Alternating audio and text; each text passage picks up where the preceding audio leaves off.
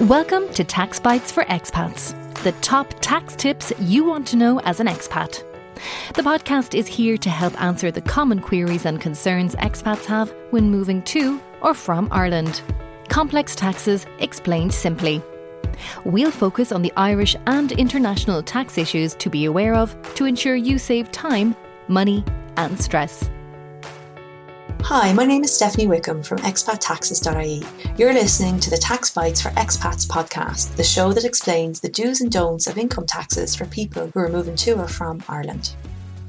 So, welcome to Tax Bites for Expats, and today's episode we are going to focus on an area that's become really relevant during the pandemic, and that's when somebody decides to come to work remotely in Ireland for their employer and we've seen so much of this. It's it's become very common that I think maybe Irish people who'd moved overseas many years ago have decided that the time's right to come back and work remotely for their employer.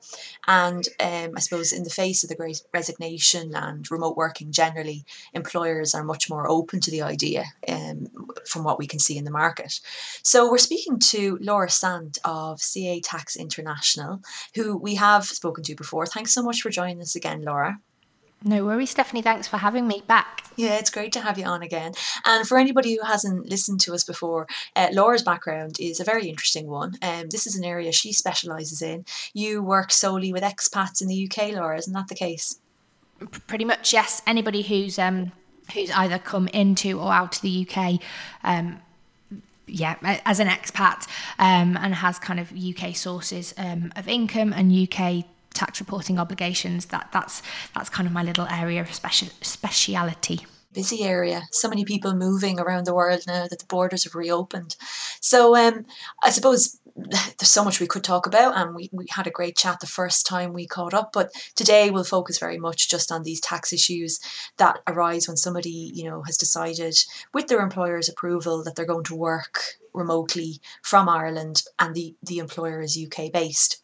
Uh, I know you've lots of experience in this area, Laura, and we've lots to talk about. But I suppose maybe just to kind of set the scene from an Irish perspective, it would be good to kind of step through the issues that somebody needs to think about when they come to work in Ireland. And uh, what we generally see is that I think the key message is if you're coming to work in Ireland for a UK employer, if you've moved back to Ireland for you know permanently or for you know a longer period of time, the expectation should be that you're going to start paying Irish taxes. So that, yeah. that that's probably the first thing. It's, I think it's just best to kind of start with that, isn't it? You know, in other words, yes. that's that's really what today's session is about. The method is in kind of the detail. In other words, the specifics of each individual's case really matter and it's probably really important in this episode to stress that you do really need to get advice on this. But laura from your perspective you know we've set the scene. The Irish tax is the one that people need to be aware is coming for them, and I'll I'll talk about that as we kind of go through it. But what are the things that you say to people when you speak to somebody? You know, maybe let's use an example. They say, you know, I've moved to Ireland. I'm working remotely in Ireland for my UK employer. What are my tax issues? What do I need to think about? Where do you start when someone says that to you? So normally, if somebody is coming to me asking me those sorts of questions, um, the, the first thing that we'll we'll talk about is where the income is considered to be sourced, because I think this is a big area of confusion with with people. Um, the the main reason being is you know there are there are instances where it's very clear um, so for example you have a UK employer you're working in the UK it, it's very clear that that income is based in the UK and the UK is going to want to tax it Similarly, if you've got an Irish employer and you're working in Ireland, very clear that, that Ireland's going to want to tax it. But what happens if you have a situation where you are based in, in Ireland working for a UK employer or vice versa? Um, and a lot of people are under the misconception that actually that income would be considered to be sourced where your employer is. So if you're in Ireland working for a UK employer, they'll say, well, I have UK income. Um, and, and actually, the... Um, that source or that income is going to be considered to be sourced to where you are physically undertaking the work. So, if you are working in Ireland, it's a UK source of income. Um, the reason why that's important is it's because that will determine who has the primary right to tax that income, um, and and probably it kind of leads on um, to to to your side, Stephanie, in terms of the Irish side and the fact that Ireland are going to want to tax um, that income. Um, at, at, the, at, the, at that point.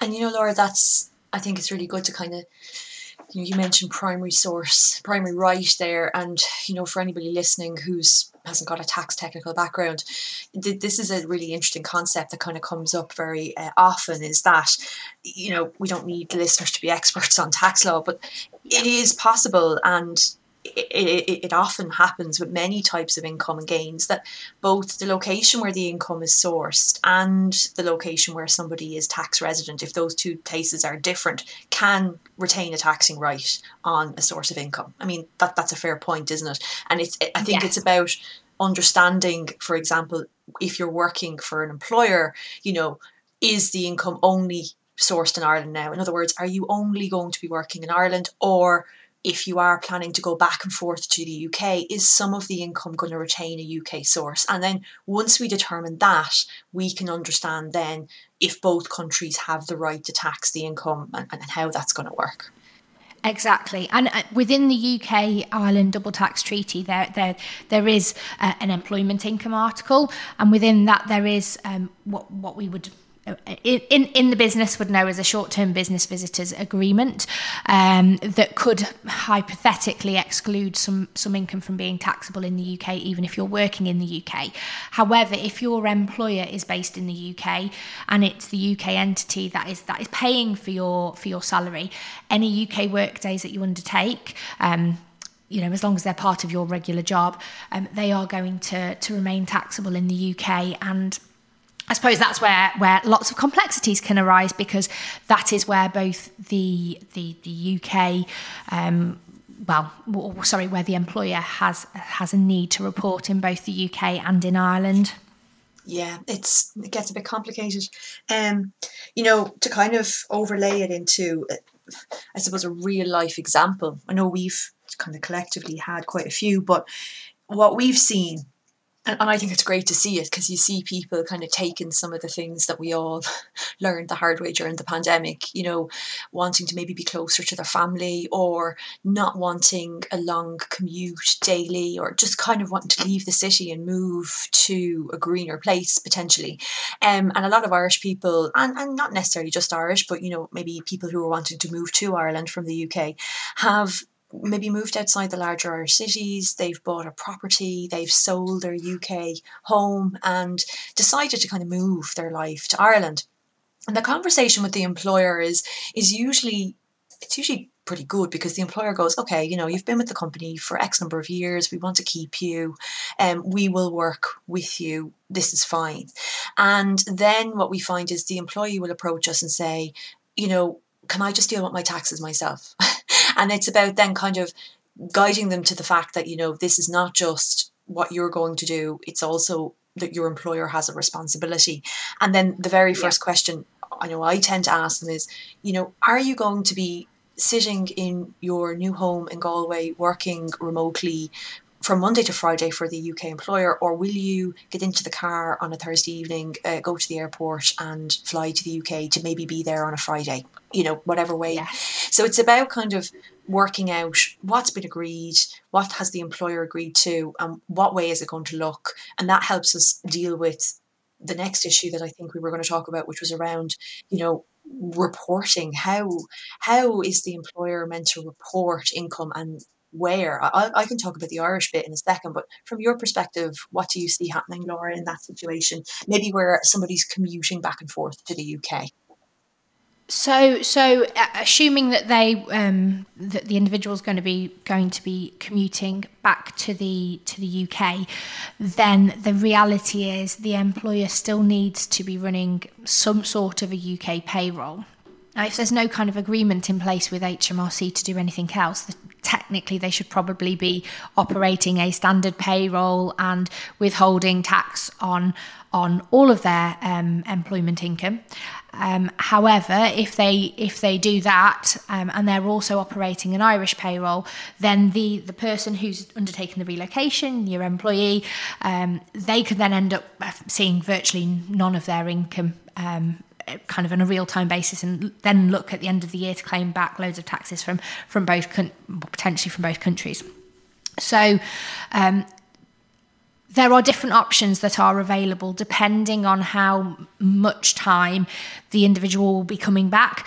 Um, as you said, we've, we've dealt with a, a few different situations. Uh, between the two of us historically we have um, some people where the agree that, there's normally an agreement in place with the employer the expectation is that maybe you'll return I, I don't know maybe once every, every week for one day a week. Potentially, you might return fortnightly, maybe even once a month maybe even once every couple of, couple of months. And depending on how long you are spending back, and if there's a regular pattern to your returns um, that is expected, then it should be possible from a UK tax perspective to get an agreement in place with HMRC, so that you are um, so that the employer is only kind of processing a, a, an element of the the employment income. Yeah. on a real time basis. Um, so let's say, for example, the the plan is that you will be returning back once a week um, for one day a week, and that's that's all you're going to do in the UK. Um, so that's twenty percent of your of your work um, is likely to be done in the UK. Then you, the employer, can apply something called a Section 690 um, direction from HMRC and can fundamentally then only look to tax 20% of your income at, at source. Um, so there are kind of solutions that are available in the UK to try and minimise the the kind of the direct impact on the employee. Um, the kind of the downside from from that perspective. And I'm sure later on we'll talk about what needs to happen at the year end. The sometimes the reality versus the expectation is is, is very different. And it's this is i think this is practically a difficult thing. It's a difficult conversation to have with your employer if they're not expecting it. Because you know, you've just hit on there the fact that, you know, there may need to be a UK payroll if there's UK work days and that can reflect the time that's been spent in the UK.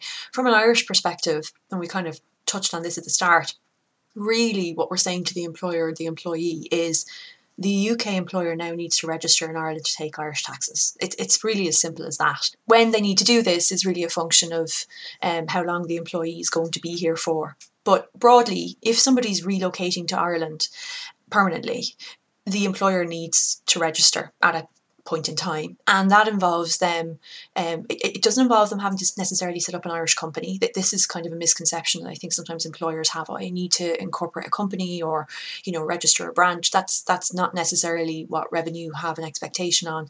Um, and I will include a little note there to say this is very much a function of what the employee is doing as well. I mean, we're not even going to talk about some of the corporate issues that can arise, the corporate tax issues. If, if you've got somebody who maybe is in a decision making capacity for the company, it can be slightly different. But assuming that's not the case, um, you know, an Irish payroll needs to be set up. That involves registering with revenue um, and ensuring, you know, if it's a monthly pay, that there's a monthly payroll run in euro. The you know essentially the tax needs to be transferred to revenue in euro. So practically, one of the questions that comes is, okay, so you know, am I now essentially having tax taken from my salary that is in euro, but I'm being paid in GBP. You know, these little kind of gritty yeah. things that are a little bit difficult to kind of get a process in place, but not impossible. It's just more about understanding there's a little bit of legwork involved to get this up and running. And we're not even going to talk yeah. today about the other options. You know, we've seen lots of employer of record uh, type arrangements on the market now, which are essentially allowing the employer to, in some ways, outsource this problem. Um, and, and we might just do another episode on that. But I think on the topic of real time reporting, I would summarize what you said and my comments there as there needs to be payroll in Ireland, definitely. There might need to be payroll in the UK, and your employer, whether they like it or not, are going to have to do a little bit of legwork to make sure that they have a bit of a process you know, in their payroll team to, to make sure this all works smoothly. Would you agree with that? I, would, and I would also say, I think in terms of that real-time reporting, the obligation actually falls on the employer and not the employee. Yeah. Um, certainly from a, from a from a UK tax perspective. Um, so so so yes, I I would say that. Um, realistically, if you are an individual who is looking at this kind of setup, you're considering relocating back to Ireland and want and want to get things right, um, you need to have a conversation with your employer um, yeah, at, at, the start to make to make sure that that that they're not falling foul of any of their obligations. Yeah, oh, definitely. And from an Irish perspective, you know, revenue are quite clear. They they can penalise employers who don't do what they're meant to do. So we did see some leniency during the pandemic. Uh, that has that leniency is you know it's not stated on Revenue's website anymore. Um, I personally think, and this is only my personal view, that when we look at the way legislation is written, not just in Ireland, uh, within the UK and, and kind of globally, you know, none of it really ever anticipated um, kind of the digital era that we live in now. You know, you look at obviously the OECD are doing so much work on kind of digital um, taxation and the concepts of, you know, where is value created for, at a corporate level. But for individuals now, did we ever envisage a time when you could live in Galway and log on five days a week for your London employer and potentially only have to show your face. Well, actually, you show your face on Zoom, but only get on a plane maybe twice a month. Yeah. We just never saw it. And, you know, the people who wrote these tax treaties in the 60s and 70s, well, they definitely didn't see it. so, you know, the, the processes, I think, lag behind the reality. And that's just common across all different types of government area. It takes time for public policy and, you know, legislation to catch up with what's happening. But hopefully, I mean, not today's topic at all, but you'd hope in future it might get a bit easier. I hope it does. Fingers crossed. I think as well, um, Stephanie, I think it's been accelerated by the pandemic. Um, if you think pre pandemic, um, the majority of companies who would be I suppose fundamentally considering cross-border employment taxes, um, you'd be looking at multinational companies who would be working with um, the big four, in order like on their global populations to ensure that things uh, kind of are being reported accurately. Whereas with the pandemic it's it's driven a lot of um, smaller employers to to to go online to to be able or to enable their workforce to work remotely because they had to um, as a result of the pandemic. And and I suppose it's one of those where as soon as people realized actually I can work remotely and certainly with the pandemic people wanted to be close to their families. They wanted to get um, back to generally to, to, to, their home country so they were near to people in case anything should happen um, it, it makes sense that that that's probably sped up this process. Yeah, oh, far faster, far faster than uh, those that write double tax treaties and the likes um, yeah. would, would, would, would, have would, have kept up with. And I often think as well, maybe just from a purely human perspective, you know, when you speak to an employee and, an employer, because you know we work with employers as well who who want to do this, you can see everybody wants this to work. That that's the thing. And I often say to people when they kind of you know arrange a consult with us, I say you know you're not on your own. People often feel like oh you know this is just such a mountain to climb. It's not actually that difficult with the right help. It's just really about taking your situation being clear about what's going to happen in Ireland and in the UK and having a bit of a process and having something that um, essentially is, is going to help the whole process work smoothly. That's in my mind. And then yes. that lends itself to the next point we were going to talk about, which is the year end bit. You know, what what's your thoughts on what happens yes. at the year end? I definitely have comments on that, but what are yours? So I, I, think, I mean, once again, taking from from past experience, we we've had people who maybe we were having conversations with in 2020 about their plans to relocate, um, and at the time they had made agreements with their employers that they would maybe I don't know say do 20% of their work back in the UK. So the employer's been um, on a real time basis. They get the agreement, and, and basically, once the agreement is in place, they generally, from a UK side anyway, have to operate per that agreement. They can't kind of mix it up. Um, however, and in the majority of instances that I've been seeing, while the agreement has maybe been 20% of the time would be spent working in the UK, maybe there's only been a handful of days actually spent in the UK. So, what that means is that um, in the UK, or the, like on a real time basis, the UK is actually a like taxed a decent chunk of um, somebody's salary, whereas the reality is um, only a few of those physical UK workdays should have been taxed. So it's your employer's obligation to to do things right per, I guess, the UK and the Irish tax authorities. It's then the employees, um, the individual's obligation to get things right at the end of the year. So a reconciliation is going to be required. Um, and as I say, in the majority of instances that I've been seeing, normally what that will mean from a UK tax perspective is you would then file a tax return to, to, to demonstrate that actually a big chunk of the income that has been taxed at source shouldn't have been taxed at source, and, and, and therefore, from a UK side, um, you're due a refund. Um, which which sounds good, but I'm guessing once you've talked about the Irish side, Stephanie will yeah you'll, you'll find out it isn't necessarily quite so advantageous. This is where I think, particularly at the moment, where we're kind of seeing a lot of these rearrangements kind of you know the rubber's hit the road, so to speak. In other words, the processes for some employers are up and running, and now we're into tax returns. That that refund that you're talking about is probably due to the Irish Revenue Commissioners. So you don't want the employee to get too excited and go, "Oh, I'm getting a refund." And firstly, you want them to have the refund back before they have to settle anything in Ireland. So yes, you know, timing is crucial because you know I generally find and this is probably something the listeners to this episode will think is, you know, what does the client want to know? Well, they first want to know, can I do this? Yes, you can. A bit of work required by your employer, potentially by you to bring them to the party. Secondly, what's it going to cost me? Well, simply put, you're going to start paying taxes in Ireland at the Irish rates. So the refund that we're talking about in the UK, we anticipate is going to need to go towards an Irish liability. That's essentially what the comment is there. And then thirdly, yes. I would say, you know, don't underestimate how frustrating this can be if you leave everything to the last minute. and the reason I say that is, you know, we yes. had a chat yesterday about how long it can take to get refunds of foreign tax or tax back from the UK. I yes. know revenue at the moment are the same, not issuing refunds particularly quickly. Um, of course, there's due diligence that they're doing behind the scenes, but the point being, approach this in a timely manner and you'll find it a lot less stressful. That's what i would say to clients if they exactly. And, and i think there is there is plenty of time. Um, so from a uk tax perspective um, you can file tax returns straight after the end of the tax year so from the 6th of april onwards.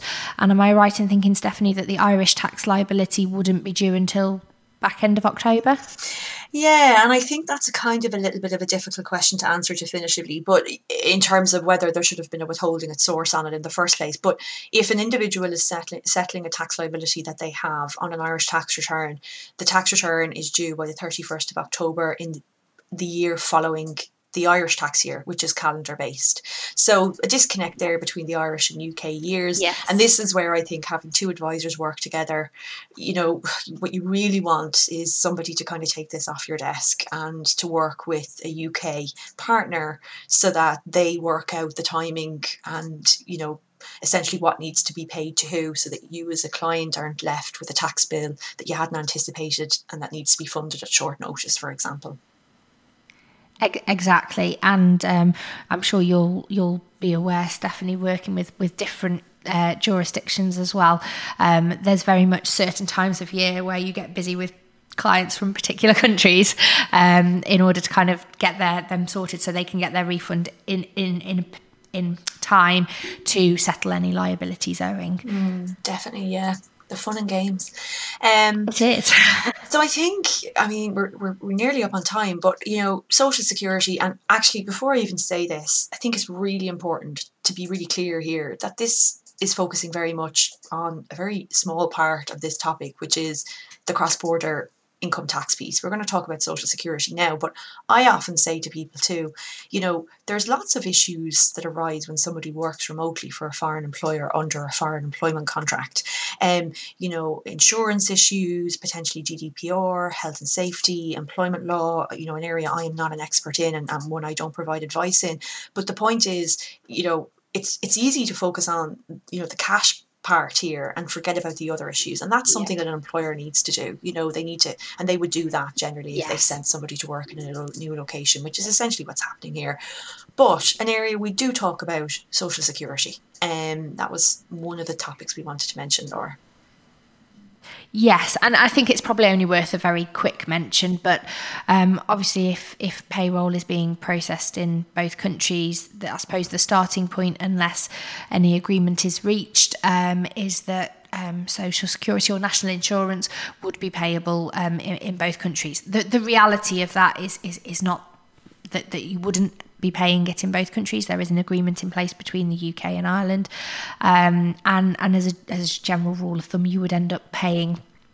Um, your social security in the country in which you live, so um, usually there's a bit of a bit of administ- administration just to kind of get yourself set up, um, and uh, Stephanie, from a, from an Irish perspective, would you say that would fall on your the employer again to pay social security here. Yes, of course. No, no, oh, no, to get the sorry, I was I was think, more thinking along the lines of the the A1 certificate. Oh right, yes. So essentially, in and look, this is an interesting point because you know the protocol between Ireland and uh, the UK to the extent that we're looking at A1 certificates, is sometimes talking about like a posted worker. And I suppose there's a question as if an employee has initiated a move, are they in reality a posted worker? And is yes. A1 really due? Perhaps slightly technical question, but um, I generally anticipate or see that if somebody's moving from the UK to Ireland, that the employer would start to pay into the Irish system and the employee would also do that. But obviously, that's a function of you know the length of time they're coming for it, it, it, I mean, again, it's like everything, isn't it? It's facts and circumstances. One point yes. I do generally say is the Irish employer rate of PRSI, which is the equivalent to national insurance, is lower, isn't it, than the UK one? It's eleven, roughly eleven percent here. Yes, Yes, it, it is. Um, 13.8% at this precise moment. I think they've just changed it back. Yeah, so in one of their weekly budgets. yeah.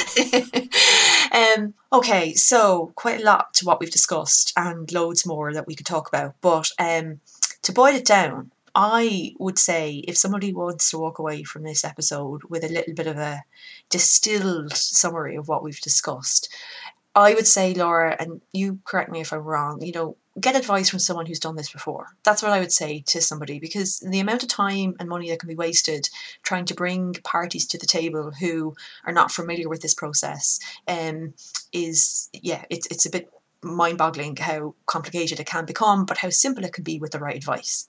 And then the second point that I think you brought out really well was, you know, the payroll considerations and the withholding on that are really the employer's responsibility. The employer can never pass that to the employee um, in an employment arrangement. And that, you know, essentially, as you very well brought out in the UK, the employee needs it to be right at the end of the year. They would be doing a UK tax return to kind of sort that out. I think that was your point on that front. Yes. Yeah. Yeah. Yeah. And you know, even if the employer has registered, when they do that tax return, there might still be a balance due at the end of the year. You know, and whether that's in Ireland or the UK is really just a function of the facts. But ultimately, that's the message. And I think what I have said, hopefully it's clear, is if you're a resident in Ireland. It's the Irish tax rate is the one that you know you want to focus on. That's the cash cost of, of living and, and and working in Ireland in the majority of cases, with some small exceptions. Um, but yeah, I think that's it, Laura. I mean, lots to talk about. Um, I know your contact details will be in yes, the show notes. Yes, uh, been, been, been lots of fun. Yeah, um, as fun as tax can be. yes, um, and I suppose the very last point is just it, it is possible to do it if if it's an option that you're currently considering um, but it's not necessarily going to be um, you know as, as, as yeah, a, a, piece of cake. You, there's going to be a little bit of work involved in terms of getting everything set up. Yeah, exactly, exactly.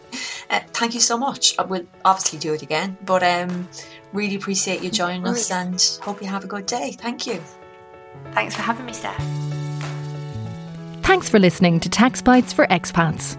Please do leave a rating or review wherever you listen to your podcast. And as always, remember to take professional tax advice specific to your personal circumstances before acting or refraining from action in connection with the matters dealt with in this series. The material in this podcast is intended to give general guidance only.